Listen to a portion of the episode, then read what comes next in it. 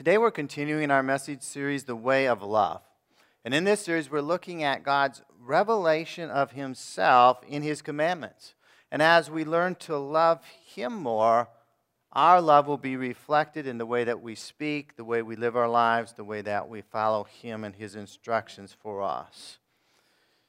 Our love for God is also seen in the way that we love other people, the people that God created around us. Now, today our message is entitled Honor God's Name. In your bulletin is a white page. It has the outline written out as well as some of the verses that we'll be looking at today. We encourage you to take those out and follow along, uh, as well as the things on the screen. Honor God's name.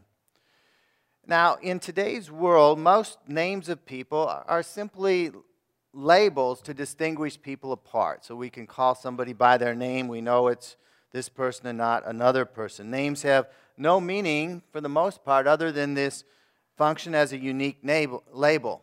But in Bible times, names had great significance, they had great meaning. A name represented the whole person. In fact, you could almost say that the name was the person. And so when a person's character changed, God changed their name. One uh, famous example is Abram being renamed by God to Abraham. And today we're not going to be focusing on people's names, but on God's name. God's presence, God's person, God's character are all represented by His name. They're concentrated in His name. And since God is infinite, there are many different names or titles of God in the Scripture that represent different aspects of God. One count of biblical names or titles for God is 995 different names or titles for God in the Bible. Now, I didn't count those myself. I looked it up, and there's probably different counts because it's not so easy. There's so many. God revealed his personal name to Moses, and his name was revealed as Yahweh in the, in the Hebrew language, translated as Lord, capital L O R D, in our Bibles in the Old Testament. It's recorded for us in Acts chapter 3. Moses asked God, what is your name? Who should I tell the people of Israel has spoken to me? What is your name? And God answered him, and God said to Moses, I am who I am. And he said, Say this to the people of Israel I am has sent me to you. God also told, said to Moses, Say this to the people of Israel the Lord, that's Yahweh, the God of your fathers, the God of Abraham, the God of Isaac, and the God of Jacob, has sent me to you. This is my name forever and thus I am to be remembered throughout all generations. So this is God's personal name. He has many titles. His personal name of, of Yahweh or Lord, it's used 6,519 times in the Bible as the name of God. Now, in the New Testament, the Old Testament is written in Hebrew, and the Lord is God's name. In the New Testament, we learn that Jesus is Lord. Philippians 2 uh, verses 9 through 11 says, Therefore God has highly exalted him, that is Jesus, and bestowed on him the name that is above every name, so that at the name of Jesus every knee should bow in heaven and on earth and under the earth, and every tongue confess that Jesus Christ is Lord to the glory of God the Father. And so the name of Jesus is the name that's above every name. Jesus is Lord, He's divine, He's God, he is the Lord God. And when we pray in Jesus' name, all the power of God, the Lord God, is behind the prayer that's prayed in faith. And so, as Christians, we bear Jesus Christ's name. The word Christian means follower of Christ, Christ means the Messiah. And so, today we're going to talk about honoring God's name and the blessing that comes from obeying God's commands regarding his name. And so we honor God's name through the words we speak, through our actions, through our very lives. So we mustn't, to honor God's name, we mustn't misuse God's name.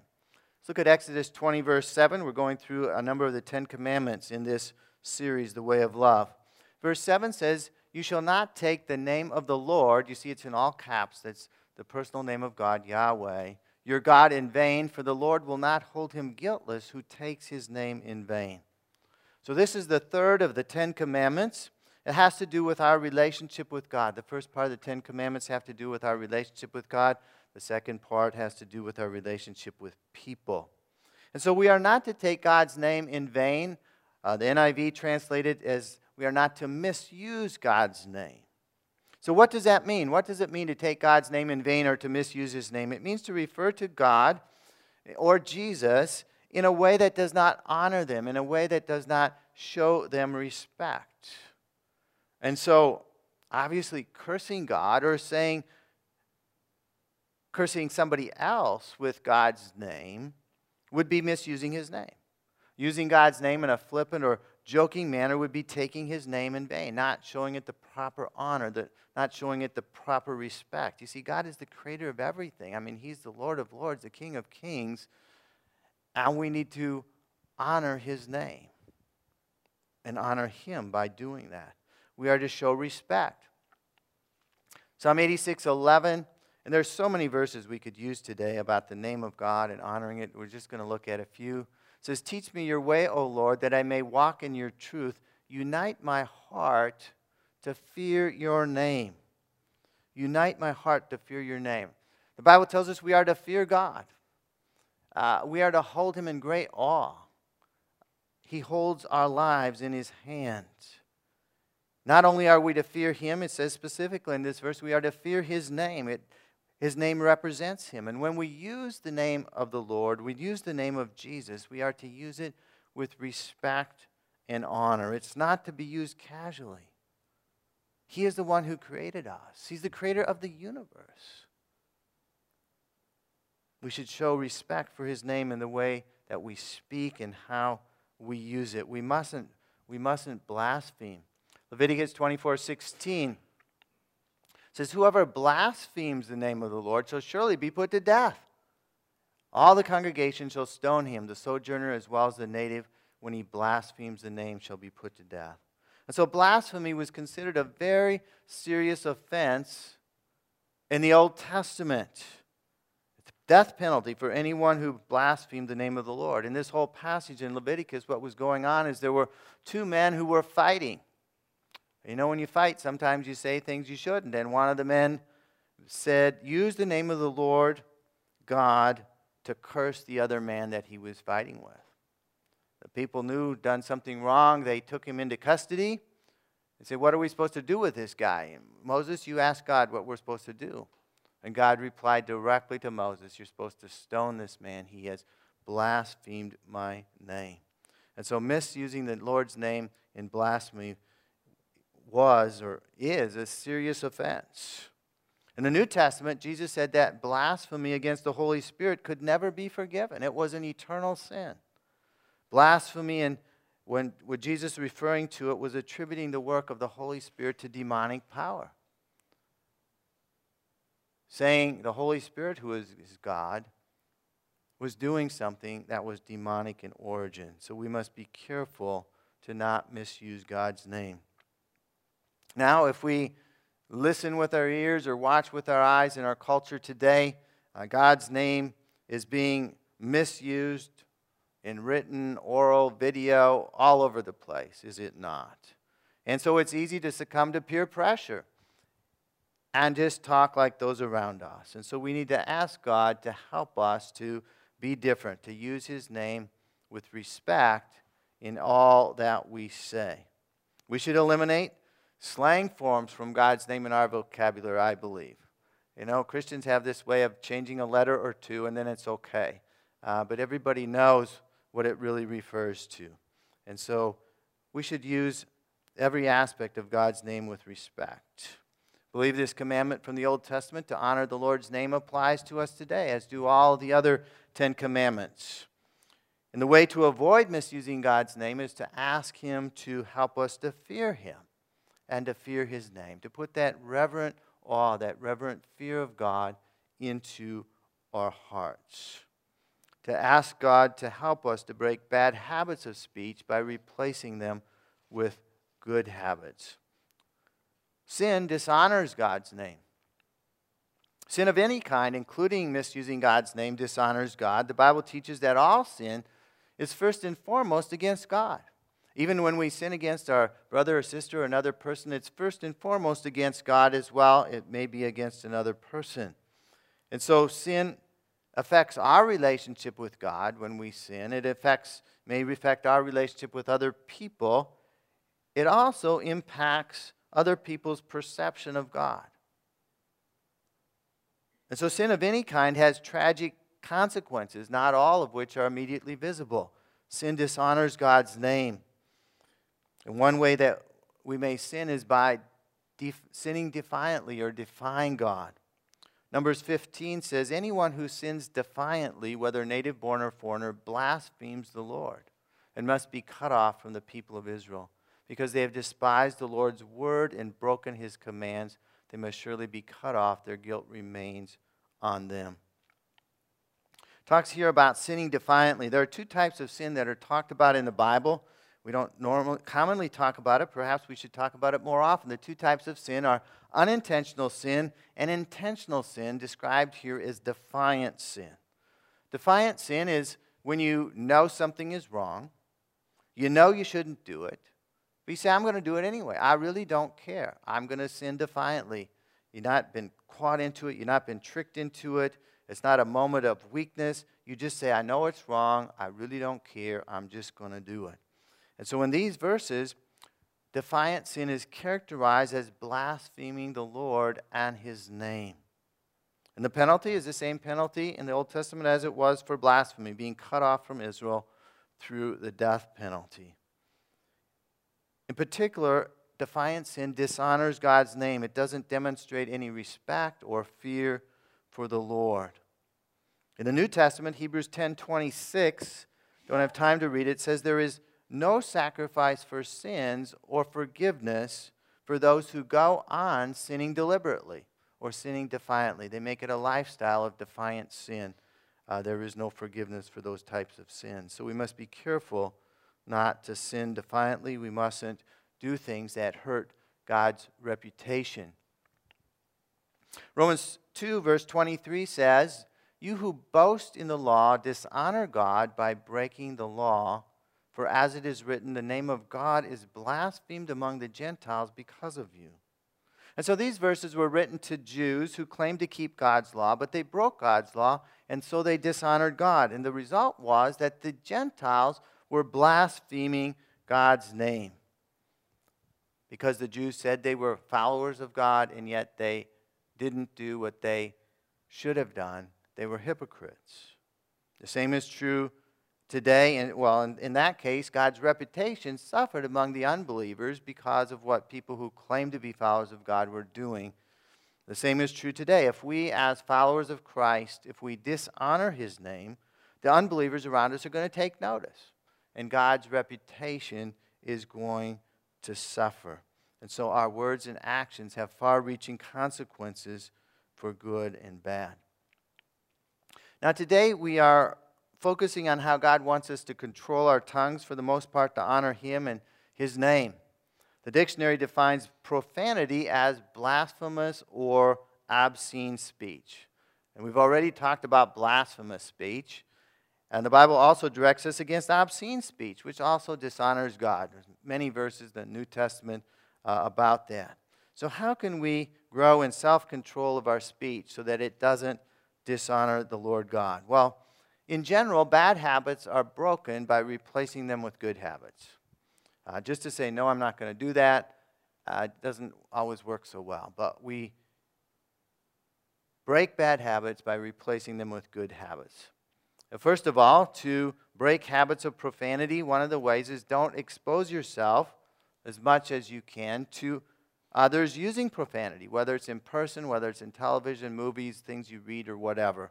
Uh, the more that we hear profanity coming into our ears or watching it with our eyes, the more we're going to be tempted to continue or have a problem with it ourselves. Oftentimes, I think it may be appropriate to tell others around us you'd appreciate them not using that kind of language in your presence. Say, well, that's quite radical, isn't it? Well, I don't know. If I'm walking around with my wife and somebody badmouths her, I'm not going to just stand there. I'm going to say something. Say, I would appreciate you not talking about my wife that way. And the same should be of we should uh, honor and respect God and not allow those around us as much as possible to badmouth him or dishonor his name. Not to judge them, but to let them know that you're different, that you honor and you fear God's name. And so we want to replace talk that dishonors God with language that honors him and tells others how wonderful he is. Integrity honors God. So let's look at some of the positive ways that we can honor God's name with our words and lives. Proverbs 20, verse 7 says, The righteous who walks in his integrity, blessed is his children after him. And so, integrity is the quality of being honest and having strong moral principles in the things that we do in life. It honors God, it brings blessing to our lives and to our families. So, it's certainly something we want to pursue. With respect to speech, a person of integrity keeps their word. Jesus taught us in Matthew 5, he says, But I say to you, do not take an oath at all, either by heaven, for it is the throne of God, or by the earth, for it is his footstool. Let what you say be simply yes or no. Anything more than that comes from evil. So, an oath is when you swear to do something and you use God's name or something else to show that you really mean what you say. You know, I promise to do this, what? So help me God. Something like that. That's, that's an oath. Jesus here is saying that as a believer, we should be people of integrity. If we have to use an oath to convince somebody that we're telling the truth or that we're going to keep our promise, well, something is wrong. When we say, yes, I'm going to do something, or no, I'm not going to do something, our word should be our bond. Our word should be the truth. We should always keep our promises, even if it's no longer convenient for us. That is integrity. That is honoring God and not misusing his name. We don't want to hurt God's reputation. We want to safeguard or en- enhance his reputation. I'm going to read this verse, uh, and it's a little difficult to understand without the context. But the passage here is about an offering that the church in Corinth was preparing to give to the persecuted church in Jerusalem. They had made a promise. They're going to give some money to help out this other church. But they had not yet kept the promise. They were, I believe, struggling to keep the promise, to collect this money to help others. Their promise had not been completed. And in this verse, Paul was encouraging them to keep their word regarding the the offering. He says, by their approval of this service, they, as of the people who are going to receive the offering, they will glorify God because of your submission that comes from your confession of the gospel of Christ and the generosity of your contribution for them and all others.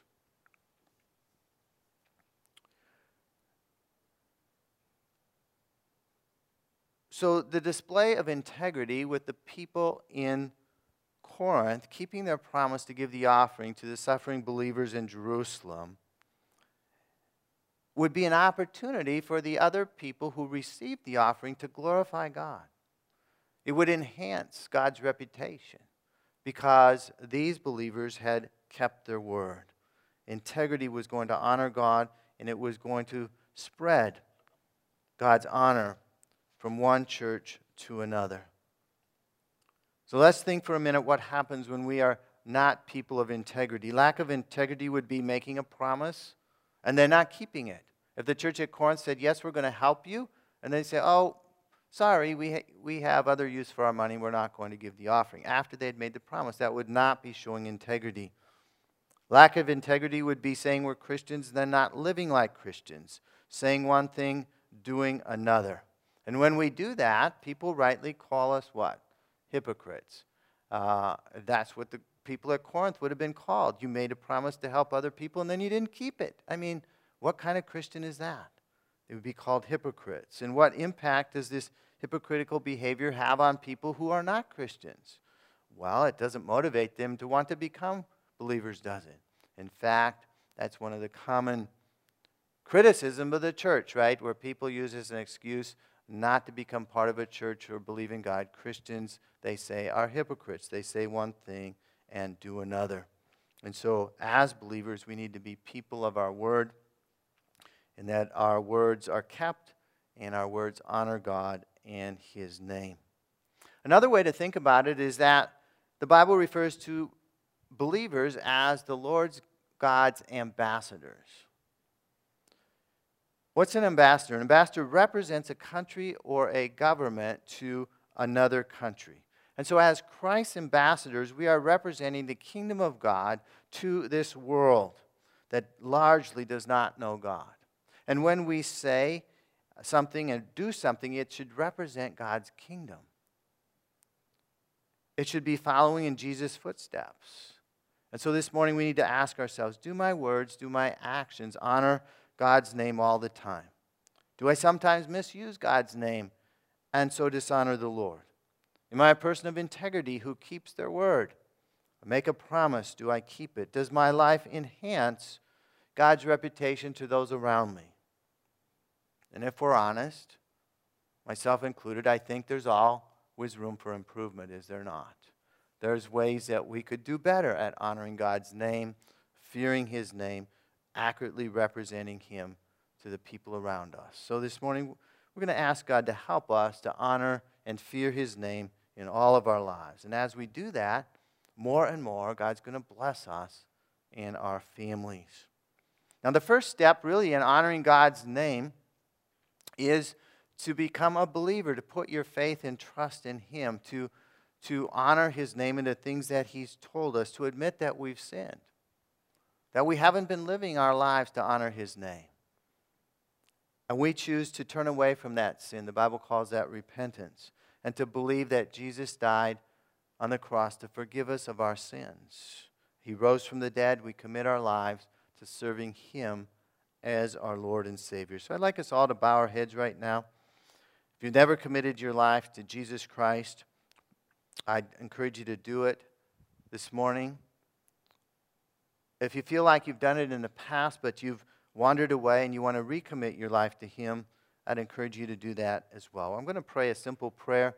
And if you would like to commit or recommit your life to the Lord Jesus, I'd encourage you to pray along in your mind or whisper, whatever you want to do. God knows your thoughts, He knows your hearts. Say something like this Father, today, I admit that I've, I've sinned. I've done things in my life that were wrong, that dishonored you.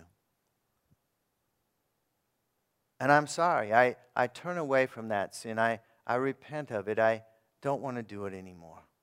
I believe that Jesus died on the cross that my sin might be forgiven. Come into my life, Jesus. I want to follow you.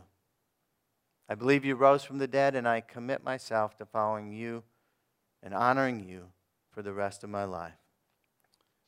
And for those of us who are believers, let's pray as well. Father, Today, we thank you for your commands that teach us the way of love love for you and love for others. Forgive us for the times when we've dishonored your name with our words. We pray that you'd set us free from habits of speech that dishonor you. May we show respect and honor for your name as we grow in fearing you. Teach us, God, to safeguard your reputation by being people of integrity, people who keep our words. May we understand, God, that as Christians, as followers of Jesus Christ, we represent you to the people around us. Help us to be your ambassadors and to faithfully be followers of Jesus as lights in a dark world.